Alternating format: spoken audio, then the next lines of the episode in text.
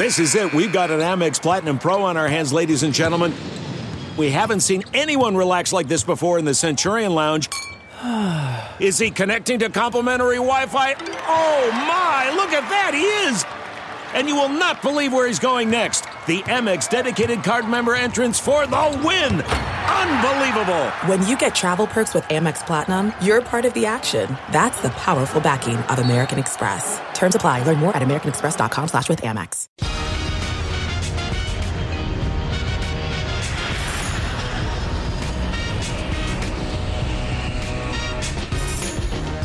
Hey, everybody. Welcome to Take Off with John Clark, presented by Live Casino Hotel Philadelphia. And we're just a few days away from the NFC title game, Eagles 49ers. And check out our coverage on NBC 10. Friday night, 7.30, we've got our special Road to Victory. Sunday morning, 9.30 to 10.30, we've got our Power Hour of football. And, of course, NBC Sports Philadelphia as well. Friday evening with a couple of Eagle specials getting you ready. And this guy's going to get you ready. This guy has done an awesome job on his Fox broadcasting duties. Greg Olsen, the former NFL tight end, doing a great job with Kevin Burkhardt. He gives us some really good analysis of Eagles 49ers and how the Birds can win this one. Enjoy the conversation. All right, we can feel the anticipation NFC title game here in Philly. Let's bring in the fantastic Fox Sports broadcaster. He's going to be doing this game with Kevin Burkhardt. Greg Olsen, we appreciate you joining us. How fired up are you for this game?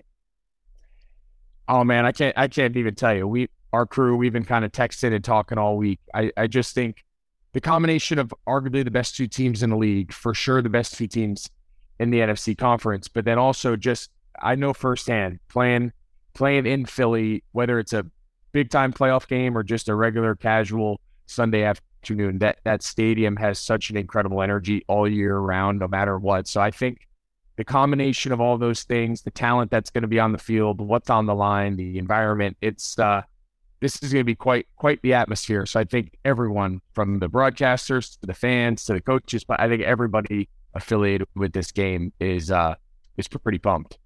And you, of course, have been with these teams a lot because they're the two best teams in the NFC. You see 49ers beating the Cowboys last week. You did Eagles, Cowboys. What do you think of this matchup? How close are these rosters? How close are these teams in these matchups? Yeah, I, I think if you went just top to bottom on these on these two rosters, I, I think at the end of that evaluation, you'd probably determine these are probably the most talented rosters when you look at offensive stars, defensive stars, depth, being good at all three levels on both defenses, skill players and offensive line on both offenses. I think they're the two, you know, the two most talented teams. And I think the the coaching staffs, especially the offensive minds and obviously the defensive coordinators on both sides being up for, you know, at some point all those guys are going to be head coaches at, at some point here in the near future it, I don't know how much more you can ask for, right? I, I think the the big question mark and the big comparison that people are going to really focus in on, I know we are, is here you had Jalen Hurts, potential MVP, albeit only in his third year.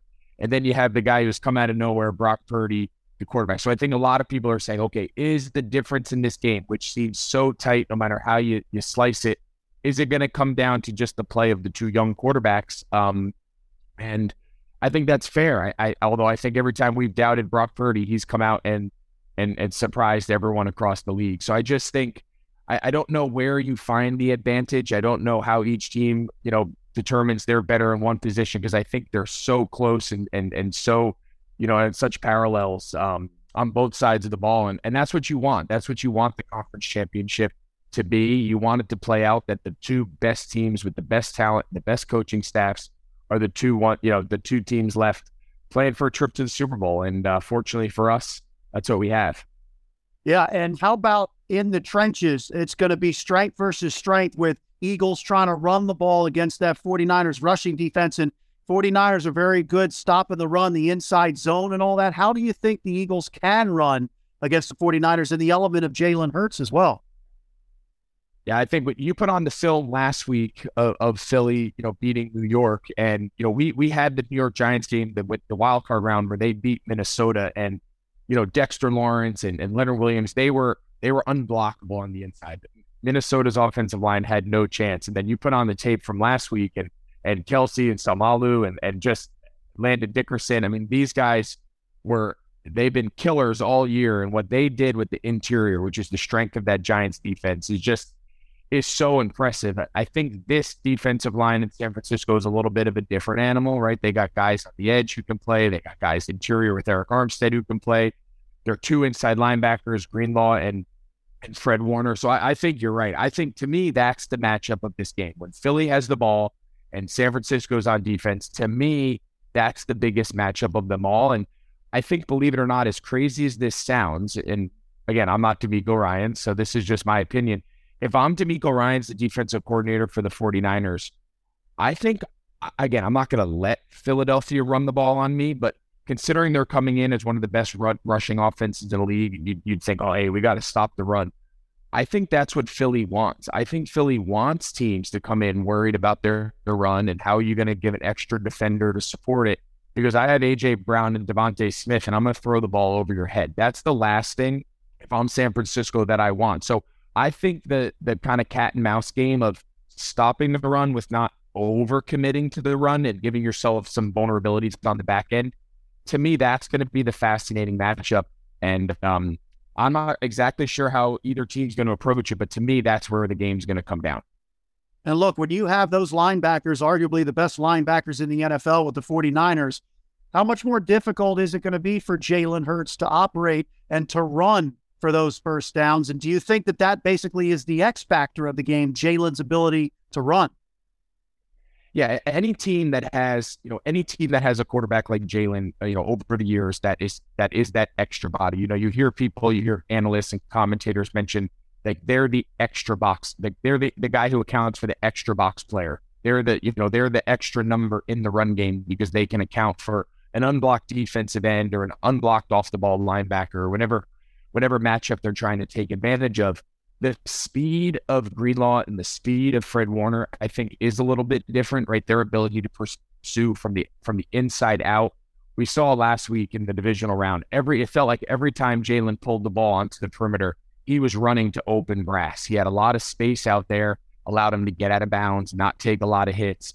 So again, you, you have to make sure you have answers for teams that want to put edges on you. And they say, okay, Jalen Hurts, you want to run the ball? Fred Warner's coming after you. Greenlaw's coming after you. And these guys, sometimes that gets a little dicey, right? You don't want your quarterback taking all those hits. So, you know, Sirianni and and and, Shane Steichen, they've had a great plan for how to both use him, but also not abuse him with the ball in his hand.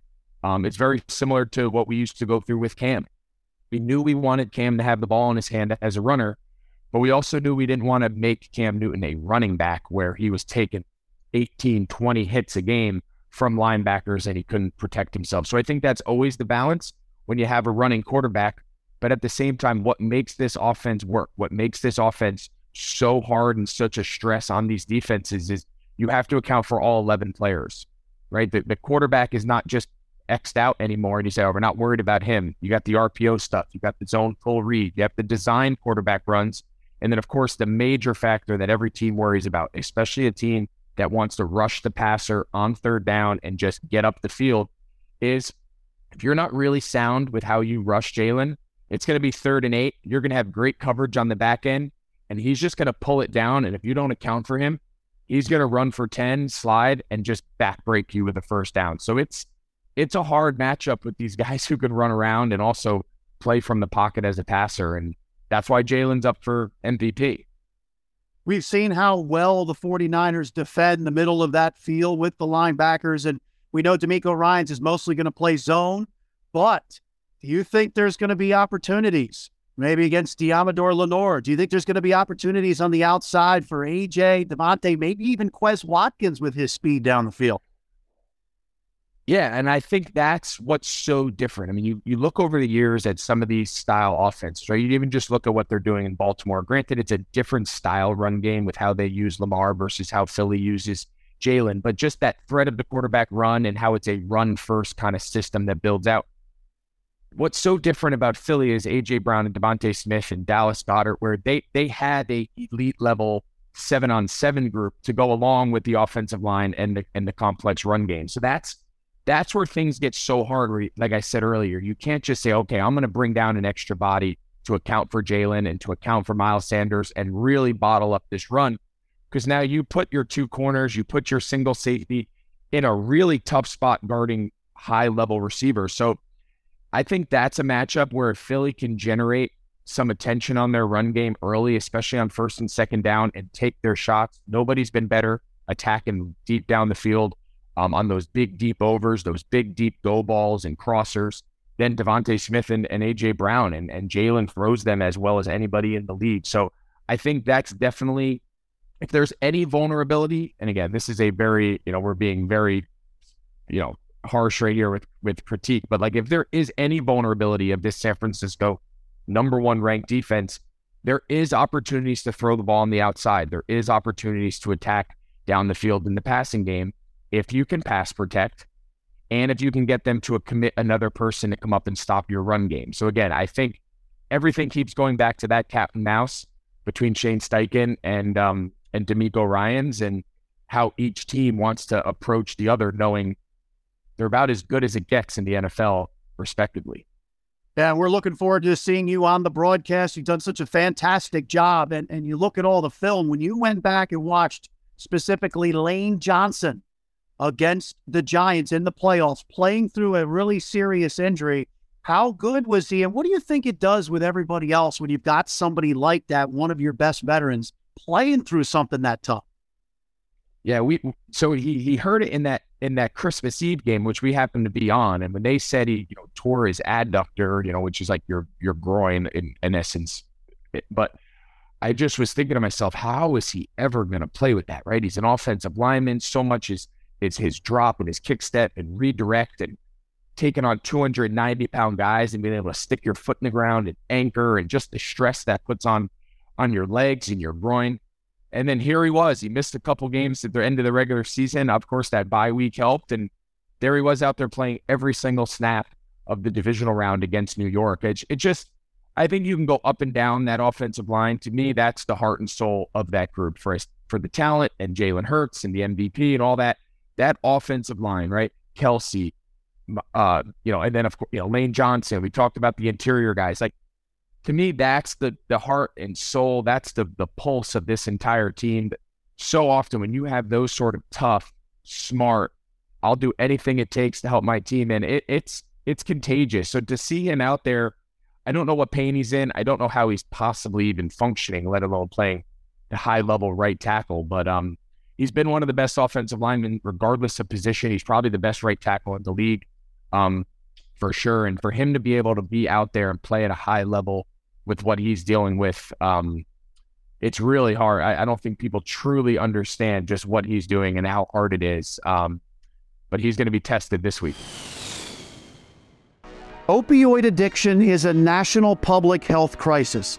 The Someone You Know podcast from the Independence Blue Cross Foundation offers inspiring stories that challenge stigma, offer hope, and humanizes the disease of addiction. So download the new season three of Someone You Know on all major podcast platforms. All right, let's check in on some NFC title game lines powered by PointsBet. AJ Brown last week, only three catches for 22 yards. He obviously let it be known he wants more catches. He wants the ball. He is a great receiver. Well, the over under for A.J. Brown on catches is five and a half. The over under on receiving yards is 70 and a half. And outside against the 49ers corners may be the way the Eagles can attack this team. 49ers are so good against the run. So those A.J. Brown numbers are very interesting. It is time to get your swagger back with PointsBet Sportsbook. PointsBet, your move.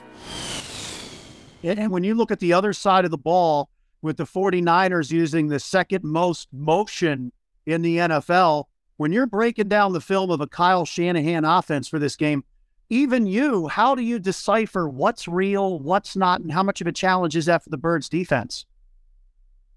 It's it's a big challenge, and I think on top of the shifts and the motions, the the that's that's a challenge in and of itself. And there's a lot of teams throughout the league. Maybe nobody who does it more than Shanahan, but there's a lot of teams that have kind of employed that, you know, get guys moving, change the picture of the front on the fly with the fly sweeps and the jets and all that. But then compounding what's so challenging, both pre-snap, like the, it's hard enough on the when the ball is snapped to tackle Christian McCaffrey and cover Deebo Samuel. That that's hard enough. But what's so unique about their offense is the stress it puts on your defense pre snap, right? I got Deebo Samuel in the backfield. I got Christian McCaffrey out at wide receiver with George Kittle.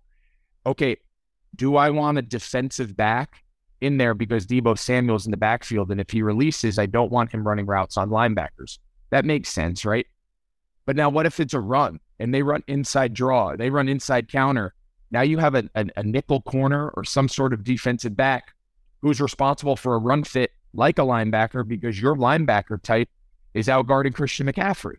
So it's a very hard challenge just to assign and line up. So what a lot of teams do is they just simplify. They said, we are not going to get wrapped up in trying to match you who's who. We're just going to treat the formation like a picture. Well, now all of a sudden they snap the ball and it's a pass, and you have guys mismatched on different players. So it's a it's a really unique challenge both pre and post snap. Um, and again, I think Jonathan Gannon is one of the best defensive coordinators in the league. I, I, love his system. They don't give up big plays. I think he's got a great mind. He's a very modern defensive coach. He understands what can hurt me the fastest, which is the pass game. That's the game that everybody is playing right now. And then you fit the run from there. I'm going to be very curious what plan he comes up with to account for all these talented players and also account for all these multiple formation groups that they can build because of the variety of their personnel. Yeah, and, and when you look at uh, Slay and Bradberry on the outside, and then you got the pressure coming, how much do you think, of course, with Brock Purdy throwing it around the middle of the field a lot, and then you've got those weapons? Is that the biggest challenge for the Eagles defense, trying to cover the middle of the field with all those talented players where Brock likes to go? Yeah, the, the middle of the field is gold. That's scheme wise where Brock Purdy's comfortable where a lot of these, per, you know, the McCaffreys and the Deebos and, and Kittle, that's where they, they operate the best, the run after catch. The ball is happening in that middle third, right? The, the, between the hashes, between the numbers, that middle third of the field.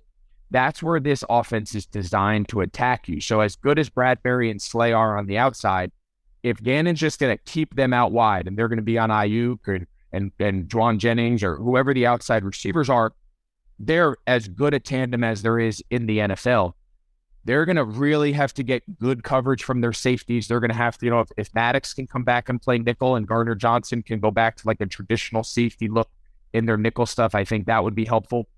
Defending that middle third, your nickel, corner, or linebacker, your traditional two inside linebackers, and your two safeties. To me, those are the key components of playing pass defense against this style. And if you're going to sit back and play zone and there's going to be a lot of space, you better tackle. You better be able to close space and tackle these guys because once the ball gets in their hand, that's when the party really starts. That's when the challenge with Kittle and Deebo and McCaffrey and those guys, that's where the challenge is really high.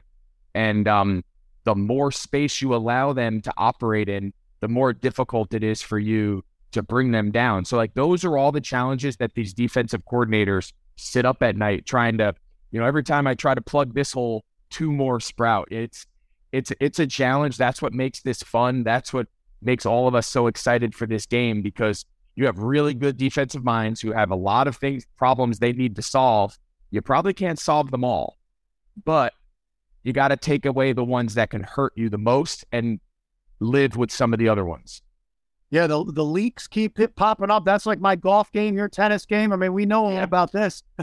um, Yes. Brock Purdy, he's been impressive. 7 0 as a starter, but do you think he's ever seen anything quite like the Eagles' defensive line that can keep bringing it at the length with the crowd roaring?